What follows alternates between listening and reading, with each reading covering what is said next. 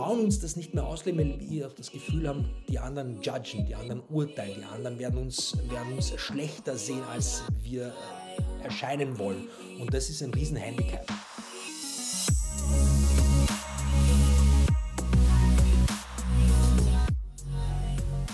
Herzlich willkommen bei Deal, deinem Podcast für B2B-Sales von Praktikern für Praktika. Schön, dass du letzte Woche dabei warst und schön, dass du auch diese Woche wieder dabei bist, einschaltest, um mit mir und einem spannenden Gast zu lernen und zu wachsen und deine IT- und Software-Sales-Skills aufs nächste Level zu heben. Im Sales wollen wir was? Wir wollen natürlich alle möglichst erfolgreich sein. Wir wollen Deals abschließen, wir wollen Commission verdienen, Geld verdienen, wir wollen gewinnen. Wir wollen Spaß haben bei der ganzen Sache und uns weiterentwickeln und lernen. Doch genau wie das Gewinnen gehört ja eigentlich auch das Verlieren zu Sales dazu. Und die Frage an dich ist, wie viele deiner Sales Opportunities verlierst du? Wie viele Cold Calls landen vielleicht im Nirvana? Wie viele Absagen bekommst du? Sales wird ja deswegen auch nicht umsonst auch Numbers Game genannt. Und im IT-Sales kommen im Schnitt nur 25% aller Opportunities zum Abschluss. Die Erfolgsrate bei Cold Calls liegt ungefähr bei 75% und wenn es um Cold E-Mails geht, dann ist die Fail Rate bei ca. 90%. Das bedeutet, egal wie gut du bist, egal ob du zu den besten Sellern, besten Vertrieblern deines Unternehmens, deiner Branche gehörst, du wirst im Vertrieb immer mehr Fehlschläge haben als Wins. Und deswegen habe ich mir heute eine Person in den Podcast geholt, welche uns helfen kann, das Maximum und das Beste aus unseren Fehlschlägen zu lernen. Er ist ein Failure Enthusiast. Er ist Gründer des Failure Institutes und als Initiator und Moderator der Fuck Up Nights holt er sich Menschen auf die Bühne, welche über Fehlschläge sprechen. Er ist überzeugt davon, dass von Fails mehr gelernt werden kann als eigentlich von Wins oder von Gewinnen. Und seine Mission ist es, das Stigma rund um Stigma und Tabus rund um das Verlieren zu beseitigen und ja aufzulösen. Und dabei hilft er auch Unternehmen in Coachings, ähm, gerade, gerade auch diese Failure-Kultur äh, zu etablieren und im Unternehmen auch tatsächlich zu leben. Ganz nach dem Motto Let's make failure great again. Dejan, herzlich willkommen im Deal Podcast. Hallo zusammen, Jirschi, herzlichen Dank für die Einladung. Großartig. Ich freue mich mega drauf, weil, äh, wie gesagt, ähm, ähm, Failure ist bei uns äh, in der Kultur, äh, gerade in Österreich, Deutschland, auch sehr stigmatisiert. Jetzt sind die Zuhörer alle aus dem Vertrieb. Spannend für, für äh, die Zuhörer, um dich ein bisschen besser kennenzulernen. Ja? Äh, was war denn so dein Fail, dein Failure oder der Grund dafür, dass du eigentlich dieses Failure Institute und die Fuck-Up Nights gegründet hast? Über mein Epic Failure kann ich definitiv äh, sprechen, war aber nicht per se der Grund, weil ich habe die Fuck Nights schon vorher nach äh, Österreich gebracht. Und zwar, ich habe, ähm, mein Background ist Law, ich war Jurist, davor auch ewig lang bei der Allianzversicherung, auch im, im Rechtsbereich als auch im Consulting, Inhouse Consulting, dann Jurist und eines Tages hatte ich, hatten wir eine grandiose Idee eine, für ein Tech-Startup im Automobilbereich. Und äh, wir haben uns getraut. Ich habe meine Karriere als Jurist an den Nagel gehängt und habe mich dann äh, selbstständig gemacht. Im Zuge dieser Selbstständigkeit mit und Erfahrungen als Startup-Founder, hier noch einmal vielleicht der Hinweis, Startup heißt, ich habe etwas komplett Neues versucht zu schaffen, das es vorher nicht gab, also nicht nur eine Evolution, äh, eine kleine Ausbesserung, Verbesserung des Bestehenden, sondern Innovation.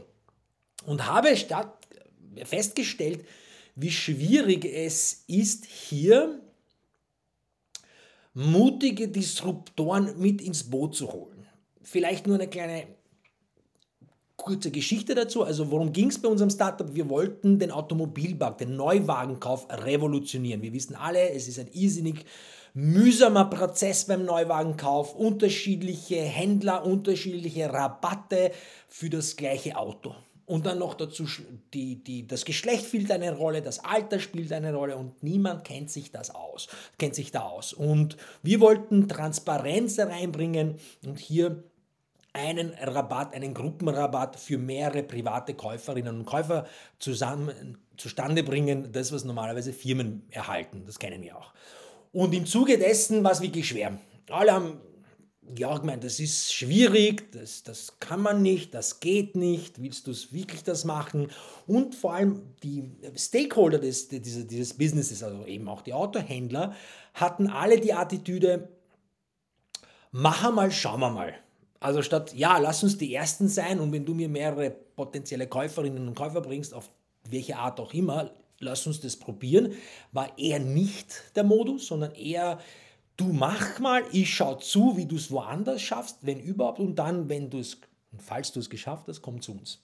Und da habe ich ziemlich schnell erkannt, wow, also das ist ein, ein, sehr spannendes Mindset, da fehlt eine Mutkultur in Österreich, da fehlt einfach der Mut, etwas zu probieren, gemeinsam zu wagen, auch wenn es klein und überschaubar ist, ähm, um entsprechend ein Großes zu schaffen. Das hat gefehlt. Eine Angst vor dem Scheitern war da. Und so habe ich die Motivation gespürt, auch dieses Thema Failure Culture mehr zu attackieren und parallel zu meinem Startup die Fuck Up Nights nach Österreich zu holen. Tatsächlich, long story short, also ich, ich gehe jetzt ein bisschen in die Zukunft. Ich bin, wir sind mit dem Startup gescheitert und das war dann der zweite Startschuss für das Thema, mich noch mehr damit zu beschäftigen und im Zuge dessen auch The Failure Institute zu gründen.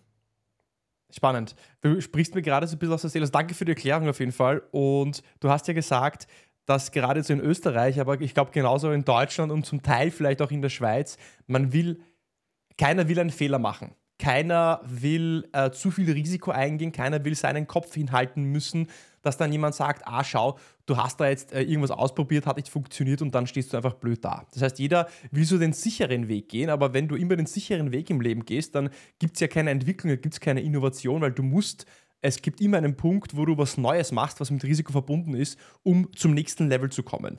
Und das ist ja im Vertrieb ja genauso. Angenommen, viele der Hörer, Zuhörer sind ja schon einige Jahre im Vertrieb, also sind jetzt äh, vielleicht der ein oder andere auch äh, komplett neu dabei, aber einige schon sehr viele, äh, sehr lange im Vertrieb. Und wenn ich im Vertrieb immer das Gleiche tue, was ich gemacht habe, dann werde ich immer die gleichen Ergebnisse bekommen. Wenn ich aber jetzt zum Beispiel zum nächsten Level gehen möchte, dann muss ich vielleicht meine Sales-Methodologie entlernen und neu lernen, umwerfen, was Neues ausprobieren. Da gibt es mhm. ja von Tiger Woods diese Geschichte, der, er war ja schon, glaube ich, der Beste der Welt auf der, in der Weltrangliste. Mhm. Und jetzt wollte er noch besser werden und hat quasi seinen Schlag entlernt und komplett neu ersetzt durch eine neue Schlagtechnik, mhm. um noch besser zu werden, obwohl er schon der Beste mhm. war. Mhm. Und das ist ja im Vertrieb oft so, dass wir vielleicht in ein neues Unternehmen reinkommen, ein neues Produkt verkaufen oder einfach noch erfolgreicher werden wollen. Und dann müssen wir entlernen, Dinge neu tun und einfach auch diesen, äh, ja, diese Rückschläge, Fehlschläge, Failures einfach zulassen. Mhm. Wie, wie, denkst du darüber, wenn wir jetzt über Sales sprechen, warum sollten wir, äh, wenn wir über Sales sprechen, auch gleichzeitig über die Wichtigkeit von Failures und Fehlschlägen sprechen? Mhm. Das ist eine sehr gute Frage. Und vielleicht darf ich ganz kurz ins Bewusstsein rufen, dass Sales, Sales-Personen, Mitarbeiter ja eigentlich die Fehlerkultur schlechthin leben. Du hast ja selber gesagt, 25% sind die Abschlüsse, das heißt 75 im Umkehrschluss sind, sind gescheiterte Verkaufsversuche, aber man gibt nicht auf. Das ist für viele, die das vielleicht gar nicht wissen, und, und jetzt noch einmal meine Erinnerung, ihr seid der Prototyp von einer gelebten Fehlerkultur. Es hat nicht funktioniert, aber aufgegeben wird noch lange nicht, sondern man überlegt oder man geht einfach, man überlegt nicht, geht einfach zum nächsten und probiert es noch einmal und noch einmal und dann der, der, der vierte von funktioniert und dann haben wir die 25% erreicht. Aber nichtsdestotrotz, wenn man analysiert, darum sind ja Fehler wichtig, oder das erste gescheiterte Verkaufsgespräch. Warum hat es nicht funktioniert? Was habe ich falsch gemacht? Was wollte der Kunde? Hat, hat, habe ich was falsch gemacht? Habe ich zu viel gepusht? Oder hat das Produkt einfach nicht gepasst? Und ich wollte aber trotzdem die Lösung verkaufen und weniger das Problem des Kunden verstehen. Das heißt, insofern, wenn man sieht, dass 75% gescheiterte Verkaufsversuche sind, dann wäre es ja eigentlich ein, ein, eine, für mich persönlich als Fehlenthusiast schmerzvoll zu wissen, dass wir auch diese 75% ignorieren, anstatt analysieren, besser verstehen, aus ihnen lernen, um es beim nächsten Mal besser zu machen. Und vielleicht nicht beim nächsten Mal, aber überm nächsten spätestens, sodass auch die 25% Richtung 33% gehen, vielleicht sogar Richtung 50 Darum, es ist, es ist, es ist essentiell für den, für den Verkauf, weil einfach nicht jeder Verkauf zustande kommt. Aber das Wissen, das man daraus generieren kann, wäre meiner Meinung nach unbezahlbar. Das heißt, wenn ich dich äh, richtig verstehe, du sagst, also ähm, wenn ich es nochmal wiederholen darf, ja, mhm. du sagst, eigentlich ist die Analyse der Fehlschläge essentiell, mhm. um hinten raus auch eine Lernkurve zu haben. Weil was ich ja oft immer wieder sehe im Vertrieb ist, ähm, man zeigt ja immer nur die Positivbeispiele her. Also mhm. zum Beispiel am Ende des Monats präsentiert dann der, der, Sales Manager oder irgendwie der Vice President of Sales, schaut, der und der und der, die haben und die und die tollen Kunden und die und die tollen Deals äh, geclosed, mhm. ja. Mhm. Aber keiner zeigt her, schau, äh, den Deal haben wir versaut, das ist nicht mhm. reingekommen, das haben wir auf dem letzten Meter verloren und das genau. haben wir daraus gelernt. Das sagt ihr dann, äh, über das redet eigentlich keiner. Das heißt, eigentlich wäre es ja mal schon so ein, ein Tipp zu sagen, jetzt vielleicht auch an alle Führungskräfte, aber auch an alle, die selber im Vertrieb sind, herzugehen mhm. und jedes Monat, jedes Quartal sich vielleicht die zwei, drei Fails, die fehlgeschlagenen Deals rauszupicken, mhm. dann zu analysieren und dann die Lehren daraus zu ziehen. Absolut, Ishi. Und vor allem, Dein Podcast ist ja auch mit der Philosophie entstanden, soweit ich es verstanden habe, auch von anderen zu lernen. Gut, Fakt ist, Best Cases können wir nicht kopieren. Die sind maximal Inspiration, dass man das so und so macht, aber es garantiert dir nicht den Abschluss. Was dir aber eher eine Garantie bringt, ist, Fehler der anderen nicht zu machen oder die eigenen Fehler, sofern man sie analysiert, nicht noch einmal zu wiederholen. Und dadurch wird man eine Stufe besser beim nächsten oder übernächsten Gespräch. Und darum geht es ja auch. Nicht nur jetzt, weil du sagst, Vertriebsmitarbeiterinnen und Mitarbeiter, Absolut. sondern auch Führungskräfte. Das sollte das Ziel sein, regelmäßig auch den Misserfolg zu feiern, weil da steckt viel Wissen. Dann aber auch dieses Wissen extrahieren und schauen, dass sich diese Fehler nicht wiederholen. Und dann wird man auch eine Stufe besser. Du sprichst aber eben von Misserfolge oder wir sprechen darüber. Und ich habe da so einen Slogan, das heißt, Scheitern ist Teil des Erfolges. Weil es einfach nur ein temporäres Scheitern ist und wieder Erfolg wird, wenn nicht bei diesem Abschluss, dann beim nächsten sich einstellen, sofern man das Wissen nimmt. Aber Erfolge können auch der Anfang des Scheiterns sein. Und das ist, das ist worum, worauf ziele ich ab? Es geht um eine Lernkultur. Und man muss sowohl die Misserfolge, aber auch die Erfolge analysieren und sich fragen, was haben wir richtig gemacht. Ich weiß nicht, ob du die Ducati-Story kennst, äh, die MotoGP Ducati-Story. Wir haben ja. letztens einen Bericht und dazu auf LinkedIn was gepostet. Die sind 2003 in die MotoGP eingestiegen und hatten das Mindset, the Growth Mindset. Wir wollen nur lernen. Die erste Saison, vielleicht sogar die zweite, hier geht es nur ums Lernen. Haben dafür Sensorik gehabt, so viele Mess, Messdaten gesammelt nach jedem Testlauf, nach jedem, nach jedem Rennen. Die Fahrer sind sofort äh, gebrieft worden, was kann besser funktionieren, was nicht. Und unerwarteterweise ist was sehr Spannendes passiert. Sie waren sofort auf Anhieb konkurrenzfähig. Sie haben, glaube ich, sogar im ersten Jahr gewonnen oder sie waren auf jeden Fall auf dem Protest. Am Ende des Tages sind sie Dritter in der gesamten, in der ganzen Konstrukteursweltmeisterschaft geworden. Und das hat sie sofort motiviert weg vom Learning-Aspekt hin zu Winning-Aspekt zu gehen. Haben sich nur noch auf das, das Gewinnen fokussiert, weniger aber auch zu verstehen, warum das dorthin geführt hat. Und ziemlich schnell sind sie auf die Nase gefallen. Das, die nächste Saison war katastrophal und sie waren alle verwundert. Wie gibt es denn das, dass wir erfolgreich waren und plötzlich in der Sackgasse stehen. Und da sind sie wieder zurückgekommen zu diesem Learning Approach. Lass uns wieder lernen.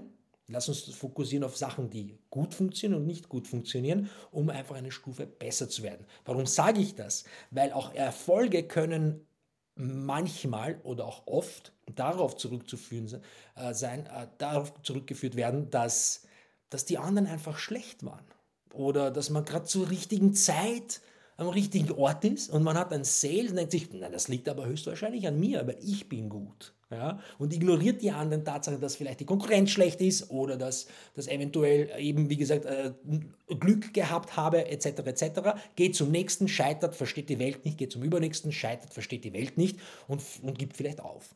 Anstatt eben zu hinterfragen und die Learnings daraus zu ziehen, sowohl aus Erfolgen, aber auch Misserfolgen. Und in, in, um Ducati GP eben jetzt abzuschließen, die sind tatsächlich binnen vier Jahren Weltmeister geworden.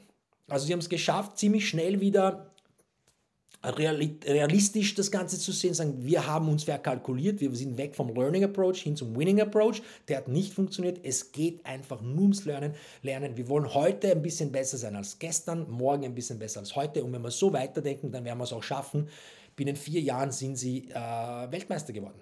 2005, 2006 waren sie richtig gut schon unterwegs und 2007 sind sie Weltmeister geworden. Und das ist eben genau die, die, die, die Geschichte fürs Learning. Und da geht es nicht immer nur Erfolg akzeptieren und das auf die eigenen Fähigkeiten zurückzuführen, sondern vielleicht auch auf andere Tatsachen zurückzuführen, gleichzeitig aber auch Misserfolge nutzen und verstehen, um morgen ein bisschen besser zu sein. Ich habe jetzt an dich eine praktische Frage, dass mhm. wir das, äh, dass wir ein bisschen hands-on werden, äh, mhm. dass wir das auch umsetzen können. Ja. Die, du hast ja vorher angesprochen, eigentlich so, dass, dass wir uns ja ähm, dass wir uns oft auf diese Positivbeispiele fokussieren und auch diese Positivbeispiele überall herzeigen und wie ja. die Sau durchs Dorf treiben, so ein bisschen eine Referenz, Use Cases, bla bla bla, ja. Ähm, aber oft ist eben Erfolg das Produkt von vielen Rückschlägen, so diese, diese Spitze des Eisbergs, ja, wo man sieht halt nicht, was unter der Oberfläche eigentlich ist. Ne? Ja. Ähm, Survivor Bias, glaube ich, heißt das. Ähm, mhm. Jetzt angenommen, oder du, du begehst in ein Unternehmen rein, du trainierst, coachst und berätst dir Unternehmen, wie sie jetzt mhm. so eine Failure-Kultur auch etablieren können, wie sie auch, mhm. ähm, auch wirklich das so aus diesem Tabu-Glas äh, rausheben und sagen, hey ja, Fehlschlag, hey cool, schauen wir uns an, können wir auch zelebrieren, wir müssen nicht nur die Gewinne zelebrieren. Und dann hilfst du ihnen auch, gehe ich mal davon aus, zu, äh, zu lernen, ein eine Struktursystem zu entwickeln, wie sie mit diesen Umschlägen, um, äh, Rückschlägen umgehen und daraus lernen. Kannst mhm. du skizzieren, wie wir von dir lernen können, mhm. diese Fehlerkultur bei uns selbst als Menschen, als Individuen im Vertrieb, mhm. in den Organisationen zu etablieren und was so der Prozess ist, um daraus zu lernen. Geht das mhm. in ein paar Sätzen oder ein paar in einer Kürze? Ja, gerne sehr oberflächlich jetzt natürlich die Antwort, aber nichtsdestotrotz sehr spannend die Frage und gerne gehe ich auf das ein. Wichtig ist nur, wir sind alle individuell. Das heißt, es gibt nicht diesen einen Blueprint, auch wieder hier ein Best Case, kopierst und du wirst glücklich sein. So funktioniert das nicht. Also auch hier, ähm, wir sind alle individuell, haben unsere individuellen Stärken, Schwächen und äh, für alle das Gleiche zu verkaufen, das wäre nicht, nicht seriös. Nichtsdestotrotz, worum, wenn ich wieder bei Firmen bin, fange ich mit einer Sache an und das ist vor dem Lernen, vor dem Tools, die wir dann weiter individuell entwickeln für das Unternehmen, starte ich mit dem Fundament. Und das ist für uns auch wichtig, das ist mein Fundament in meinem Leben, das Bewusstsein, es richtig spüren und leben, das Bewusstsein, dass Fehler positiv sein können, dass Fehler, das Wissen dahinter wertvoll ist. Wenn ich das nicht verstanden habe, dann ist ja alles nur Lippenbekenntnisse, ja, ja, genau, Fehler, machen wir, gehen wir sofort ins Tun. Und um hier ein Negativbeispiel zu geben, wenn Firmen vor allem das überspringen, dann stoßen sie oft auf Widerstand. Natürlich freuen sich Mitarbeiterinnen und Mitarbeiter, dass das Thema die Aufmerksamkeit bekommt, die es verdient, aber wir überspringen eben das Fundament und gehen sofort ins Tun und dann kommen ziemlich bald Zweifel. Warum soll man das jetzt machen? Ich verstehe es noch immer nicht. Seit 100 Jahren machen wir es nicht. Wir haben es nie zelebriert. Mitarbeiter sind sogar gekündigt worden und jetzt kommt der Chef oder die Chefin und sagt, jetzt machen wir es anders, Fehler sind toll, lernen wir darüber, redet darüber. Das funktioniert nicht. Das heißt, das Fundament ist, worauf ich mich am Anfang fokussiere, dass bis in die letzte Ecke des Unternehmens verstanden wird, das sind die Vorteile einer gelebten Fehlerkultur. Diese Vorteile hätte ich als Individuum, wir als Team, wir als ganzes Unternehmen im Alltag, wenn wir uns dem widmen. Wenn man das, und das ist aber auch jetzt keine, keine Rocket Science, das funktioniert schnell, man muss aber dem Raum geben. Wenn man das überspringt, ist das andere zum Scheitern verurteilt.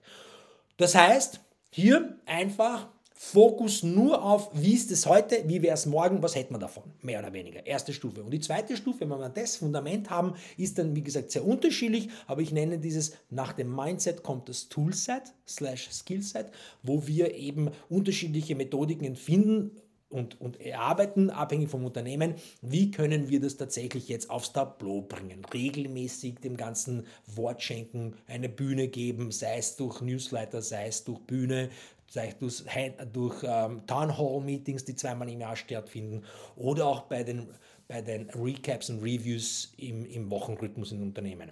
Aber wir als Personen sollten uns auch noch mal ganz kurz erinnern, das ist wichtig, Das Erste, was ich danach mache, ist, ich analysiere es. Ich versuche es zu verstehen.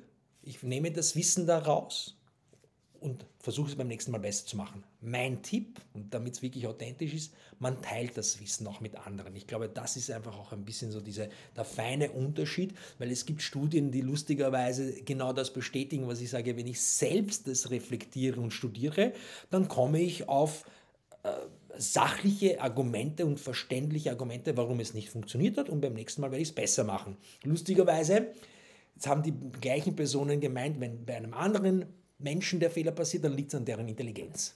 Also da ist ein kleiner, kleiner Widerspruch. Das heißt, wenn man es teilt, dann gebe ich anderen das Wissen, besser zu werden, kann aber auch das Wissen empfangen, wenn sie es mit mir teilen. Und das macht ein Sales-Team, glaube ich, eher erfolgreich, beziehungsweise schafft auch ein USB für das Unternehmen im Vergleich zu der Konkurrenz. Wenn ich dir jetzt so zuhöre, also ich fasse zusammen, ja, äh, erstmal Bewusstsein schaffen, mir als Person, mir als ähm, Verkäufer, Vertriebler, Seller oder jetzt als Sales-Organisation, mhm. was, was, was ist der Vorteil von Fehlern? Was ist die Wertigkeit von Fehlern? Warum ja. sind Fehler so wertvoll? Was können wir daraus lernen? Warum sollten wir das nicht einfach unter den Teppich kehren, sondern warum sollten wir dem einfach auch Bühne geben? Mhm. Punkt 2, nach dem Mindset das Toolset, das heißt, was, ja. wie können wir es umsetzen? Ich fand, ja. äh, fand das den Punkt, dem eine Bühne geben, sehr, sehr interessant wie mhm. ich das im Vertrieb umsetzen würde, zum Beispiel beim, beim Weekly Recap, ja, würde ich zum Beispiel einen, einen Deal, eine Opportunity rausnehmen, die, äh, die einfach, ja, äh, wo wir einfach keinen Abschluss gemacht haben, ja, wo wir eine Absage bekommen haben und dann sagen, hey, was haben wir daraus gelernt? Ja, was war das Learning daraus? Dann schaffe ich ja direkt wiederum ein, Lernen, ein Lernmoment für alle anderen, weil nicht nur ich, der jetzt gefehl, gefehlt hat, gefehlt hat, ja, sondern ja, alle anderen können dann daraus, daraus lernen. Und Richtig. eigentlich, jetzt wenn ich so drüber nachdenke, ist ja. ja müssten ja eigentlich die erfolgreichsten Verkäufer, müssten ja eigentlich die sein, die die Fähigkeit und das Mindset haben, nachdem sie jetzt zum Beispiel eine Absage bekommen haben. Ja? Mhm. Inne, also innehalten, sich überlegen, okay, was ist da schief gelaufen? Was will ich beim nächsten Mal anders tun, was habe ich daraus gelernt. Das heißt, die Fähigkeit zu reflektieren, ja. Fehler einfach bewusst nicht, nicht, nicht, zuzulassen, nicht nur zuzulassen, sondern Fehler auch bewusst zu reflektieren, ja. würde bedeuten, dass ich eine exponentielle Lernkurve eigentlich hätte. Und im Recruiting müsste ich ja eigentlich danach schauen, was sind, wie reflektiert sind die Leute, wie, wie sehr lassen sie oder sind sie offen, aus ihren Fehlern eigentlich zu lernen. Absolut. 100% richtig, aber für die Zweifler oder für die Zuhörerinnen und Zuhörer, die sagen, das machen wir eh, vielleicht ein kleiner Hinweis, weil das habe ich auch schon in der Praxis oftmals erlebt und auch dem äh, widme ich mich. Es gibt ja vor allem hier in Europa die Fehlerprävention. Also unsere Fehlerkultur an sich ist eher fehlerpräventiv orientiert. Bedeutet, wir setzen uns zusammen oder jemand hat eine Aufgabe, was könnte alles schiefgehen, um im Vorhinein das Risiko gering zu halten. Gut, das ist nicht schlecht. Fakt ist, dass Fehler trotzdem im Prozess und im Projekt passieren und dann ist die Kacke am Dampfen. Excuse my French. Und dann weiß aber niemand, wie man damit umgeht. Dann kommen Schuldzuweisungen mittendrin. Das war doch deine Aufgabe. Wenn die Person in die Zukunft schauen könnte, dann würde sie nicht bei dem Unternehmen arbeiten, sondern Lotto spielen oder was auch immer was. Also lasst uns da realistisch sein. Aber nichtsdestotrotz, es ist nicht schlecht, um einmal nicht äh, komplett äh, blöde Risiken einzugehen, unnötige Risiken. Das andere Extrem ist, und das ist jetzt vielleicht auch viele sich erkennen werden, ist dieses Postmortem. Also im Nachhinein stellt man sich hin und sagt, ich reflektiere, ich lerne daraus, ich gebe das Wissen weiter. Nur, wir reden hier von zwei Extremen, einmal ganz am Anfang, einmal ganz zum Schluss, wenn es schon vorbei ist. Und ich stelle die Frage, was ist mit der gelebten Fehlerkultur mittendrin? Es geht nicht darum, dass ein kompletter Deal nicht zustande gekommen ist. Es geht auch darum, dass ein Telefonat nicht funktioniert hat. Das Telefonat nicht, nicht optimal geführt wurde, noch, noch lange nicht am, am Status eines Abschlusses oder das, den Deal zu verlieren, noch lange nicht dort, sondern einfach in, in den regelmäßigen alltäglichen Jobs und da greift ja auch dieses gesunde Mindset, die gesunde Fehlerkultur am stärksten. Also wir warten nicht nur bis zum Schluss, weil vielleicht ist es ein großer Deal, der ist nicht zustande gekommen, die Person wird gekündigt oder kündigt, nimmt das Wissen mit und niemand hat was davon. Das heißt, hier ist es auch wichtig, mittendrin zu reflektieren, nicht nur über große Projekte, die gescheitert sind, große Deals, die nicht zustande gekommen sind, sondern alltägliche Hiccups, alltägliche Blocker, die ungeplant waren, um anderen die Chance geben, diesen Fehler nicht zu machen und vielleicht in ihrem eigenen Prozess besser zu werden. Und das ist das, worauf ich auch hinweisen will. Wir reden immer, immer von diesen zwei Extremen und sagen, ja, haben wir eh, wir haben ja Fehlerkultur. Glaube ich eben nicht, weil es reicht nicht nur zum Schluss, sich dann hinzusetzen, zu überlegen und sagen, ja, funktioniert. Was ist mit der Masse? Und hier vielleicht ein kleiner Hinweis, weil wir auch in Geschäftsführer, äh, Sales Manager und Co. haben. Studien bewiesen, dass Unternehmen mit 1000 Mitarbeiterinnen und Mitarbeitern generell im Durchschnitt eine Million Euro einsparen können. Einsparungspotenzial von einer Million. Das heißt, es geht auf der einen Seite um Sales, wir wollen immer mehr Umsätze, Umsätze, Geld, Geld, Geld, Cashflow, come on. Aber auf der anderen Seite schmeißen wir auch Geld blind heraus, weil wir eben das nicht richtig managen. Was meine ich damit? Es gibt, es gibt eben diese Umfrage, die sagt, wenn wir Fehler, die jetzt passieren, noch mitten im Prozess, bevor es zu spät ist, ansprechen dürfen, kommunizieren dürfen, nach Lösungen suchen dürfen und diese beseitigen können, bevor es zu spät ist, dann spart man damit ganz viel Geld, weil je später ein Fehler ähm, erkannt oder angesprochen oder versucht wird zu beseitigen, desto teurer wird es. Ähm, umgekehrt aber auch, Fehler, die sich wiederholen und niemand weiß, weil niemand darüber spricht im Alltag, kosten auch sehr viel Geld. Und wenn man jetzt wiederum ein Unternehmen mit 1000 Sales-Mitarbeiterinnen und Mitarbeitern hat, und das ist ein, ein, klassischer Fehler, nur niemand spricht darüber, das kostet ganz viel Geld. Aber auch das ist vielleicht zu berücksichtigen, wie wichtig es ist, dass wir uns nicht in diese zwei extremen äh, Welten bewegen, Fehlerprävention vor einem Projekt, Postmortems nach einem Projekt, sondern das Thema auch tatsächlich im Alltag leben und implementieren und das Wissen teilen, analysieren, lernen, anwenden. Hm, ja.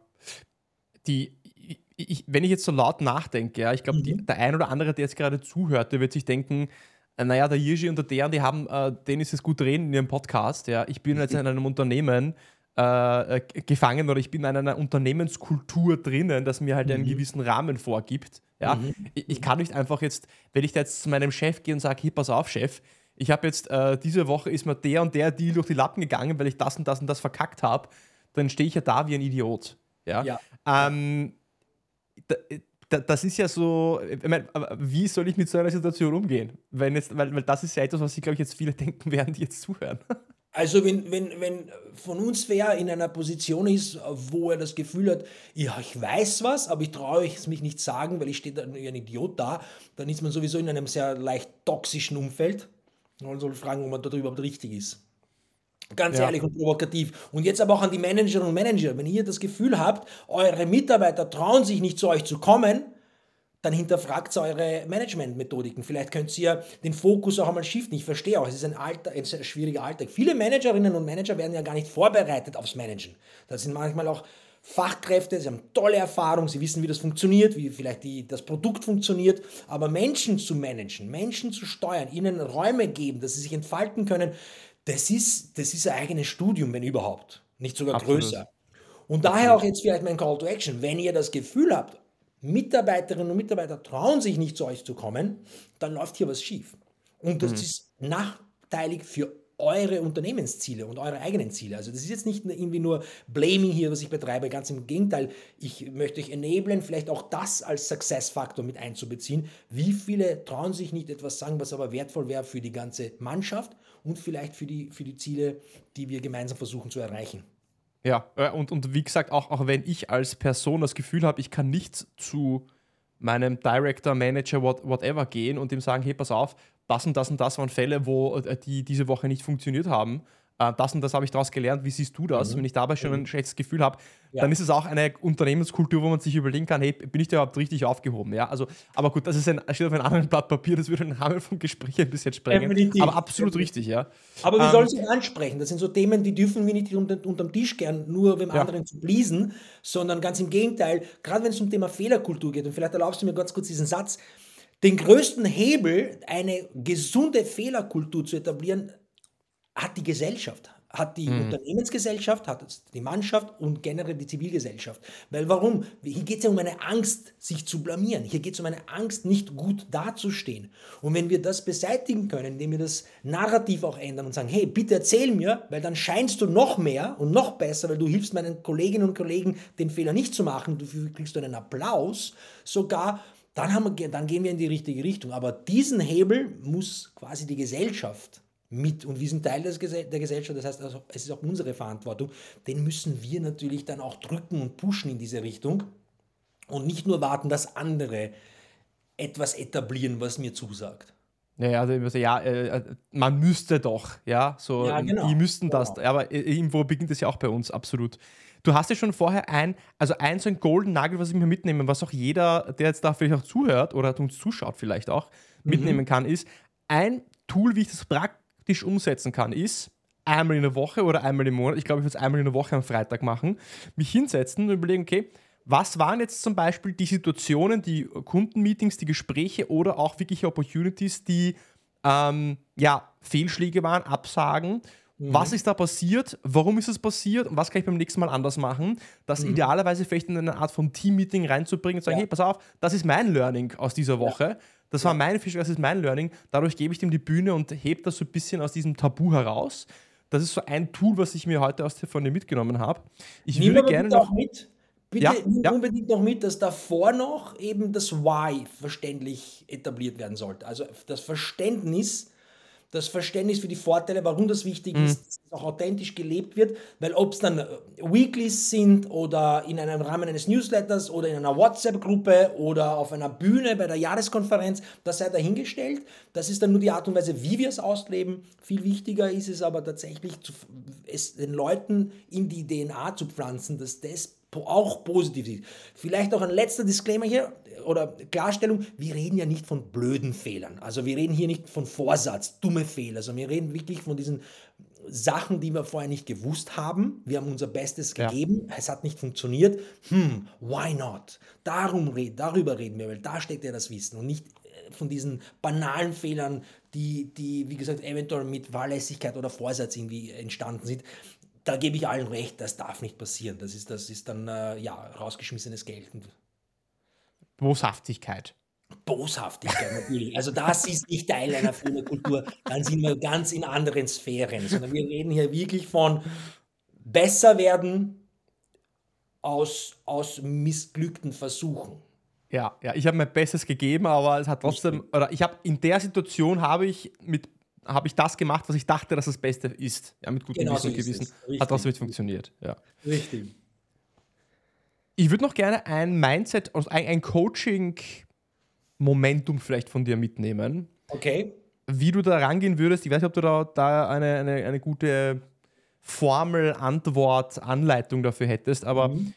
wir haben ja vorher gesprochen auch so ein bisschen über persönliche Entwicklung und persönliche Entwicklung bedeutet ja, dass ich Dinge machen werde an einem gewissen Punkt, die neu für mich sind.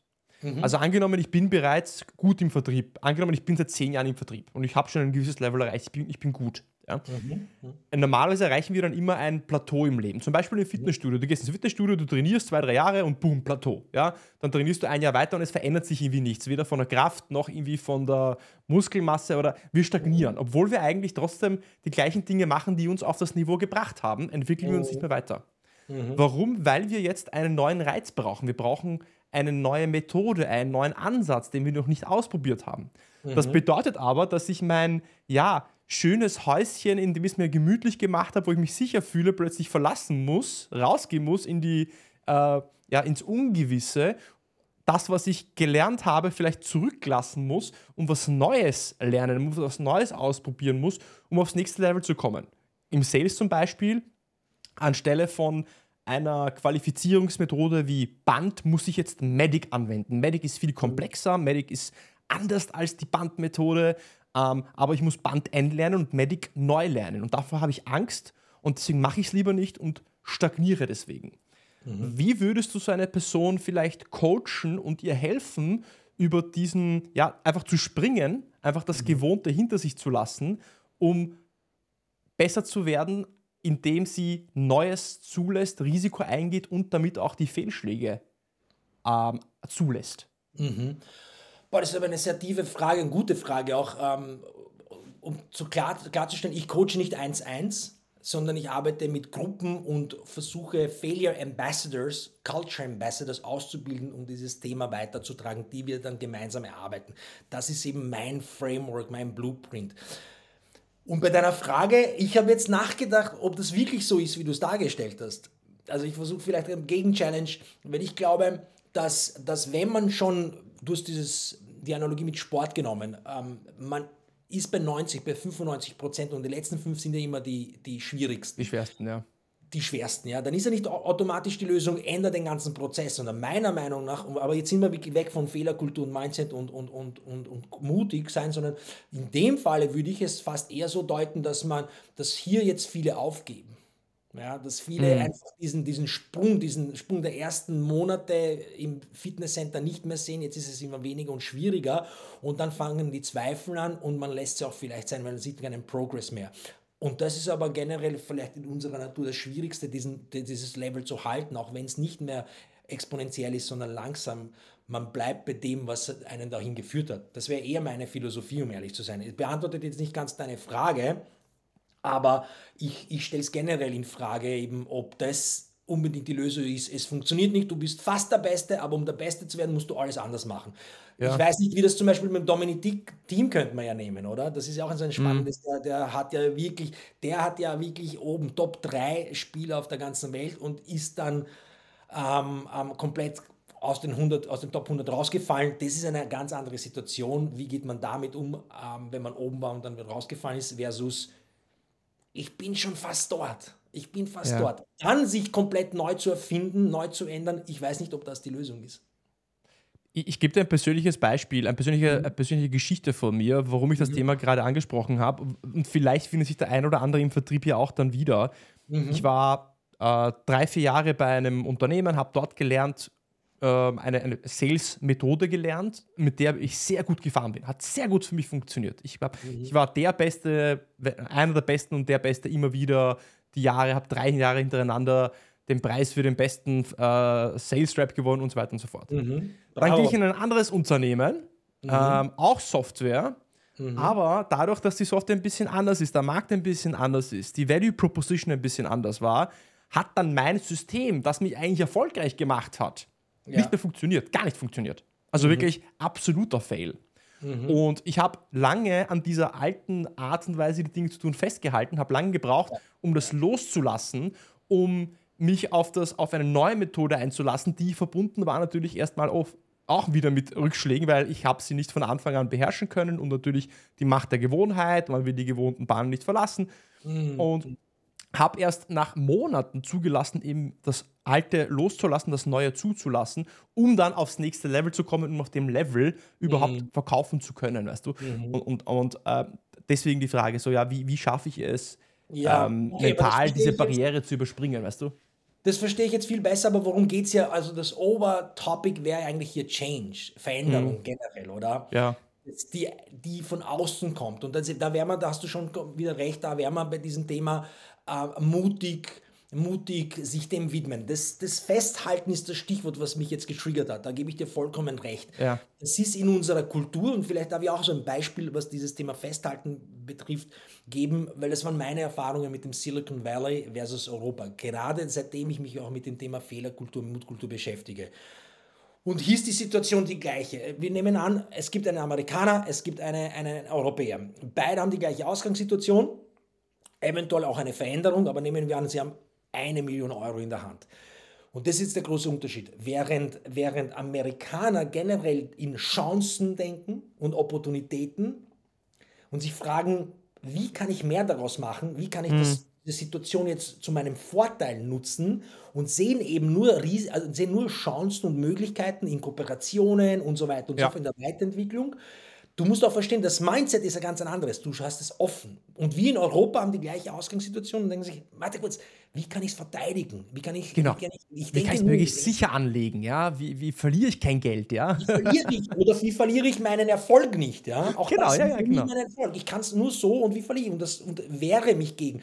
Wenn du so denkst, dann denkst du auch nur in Risiken. Du schließt, du schließt dich selbst ja auch und du denkst nur in Risiken und bist eben nicht offen. Und das ist aber auch der große Unterschied, warum Amerika im Hinblick jetzt auf, auf deren Innovationskraft und Wirtschaftskraft Absolut. ganz woanders dasteht als wir. Wir denken an einfach nur in Risiken verschließen, um diese Analogie jetzt auch auf dich anzuwenden. Das war erklärend vielleicht, das Bewusstsein dafür schaffen, dass man auch gesagt hat, ich kenne aber nur das und nur das funktioniert und du hast selber gesagt, und man hält halt lange fest, anstatt auch zu sagen, okay, neues Chapter, White Paper, all mein Wissen, das mir bestätigt kann, dass ich es generell kann, nehme ich mit und bin jetzt offen für Neues. Versuche zu lernen, versuche zu adaptieren, versuche zu kombinieren. Vielleicht ist die Lösung das neue Tool mit dem alten Zug zu kombinieren, um eben einen, einen Wettbewerbsvorteil sogar zu haben.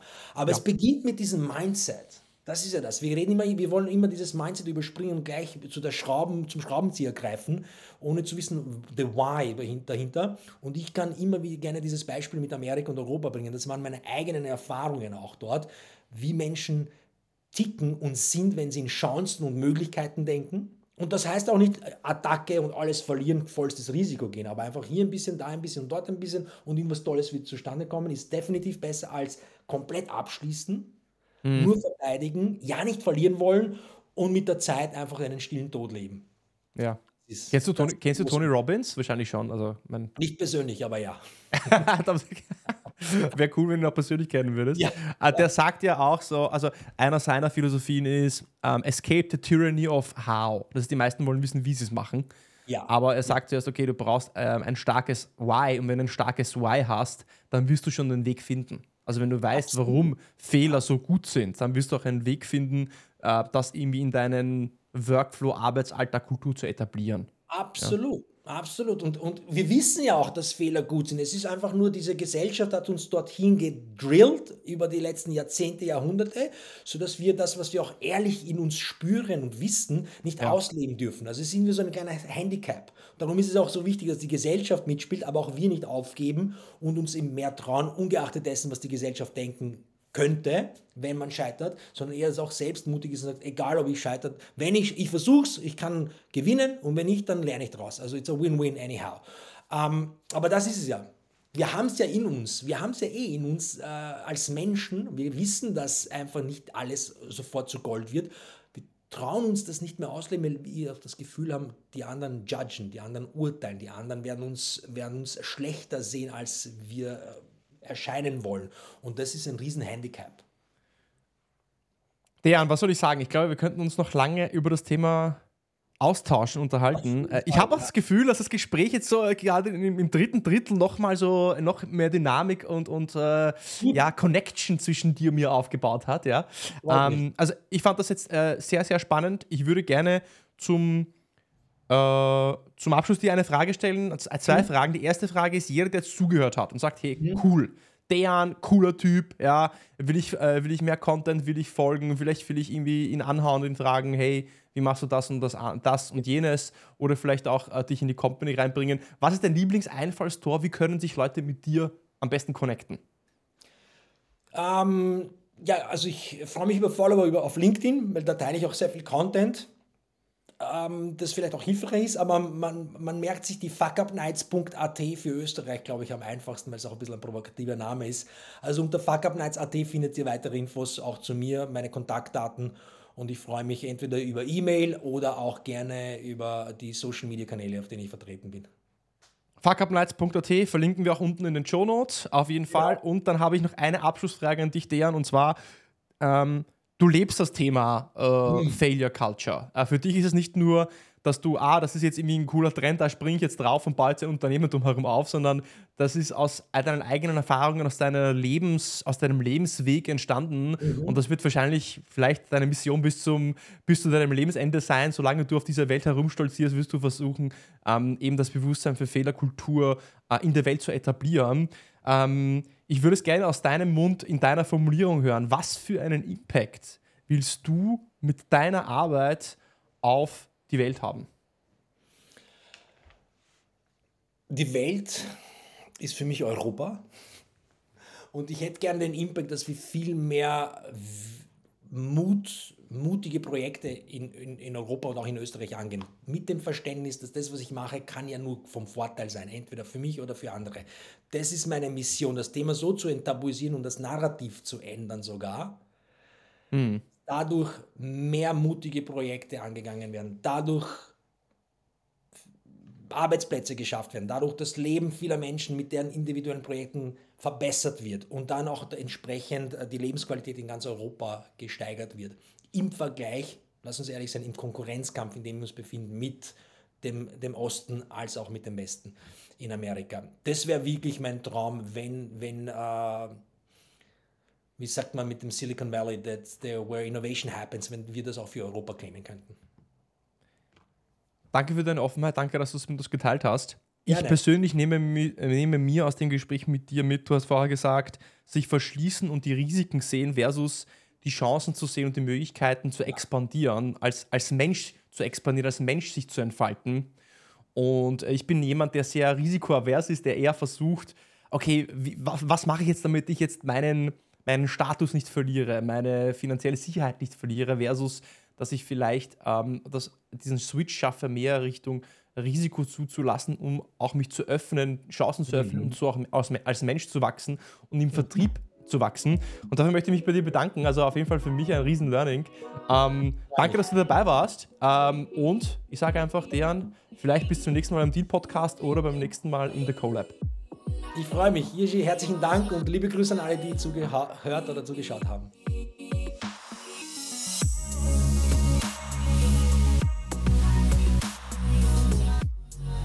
Das war also Dejan zum Thema Fehlkultur, Failure Culture. Dejan ist der Failure Enthusiast mit den Fuck Up Nights. Fuckupnights.at kannst du gerne auf sein LinkedIn-Profil auch schauen. Sehr, sehr spannend, was er publiziert. Und was ich mir rausnehme, ist, einfach mal früher loszulassen äh, wirklich bewusst jede Woche zu reflektieren über meine Fehlschläge, über die Sales Opportunities, Gespräche, Kundenmeetings, die nicht gut gelaufen sind, die nicht weitergegangen sind, wo ich Absagen bekommen habe, um zu analysieren, was kann ich da anders machen können, was kann ich beim nächsten Mal anders machen, um zu lernen.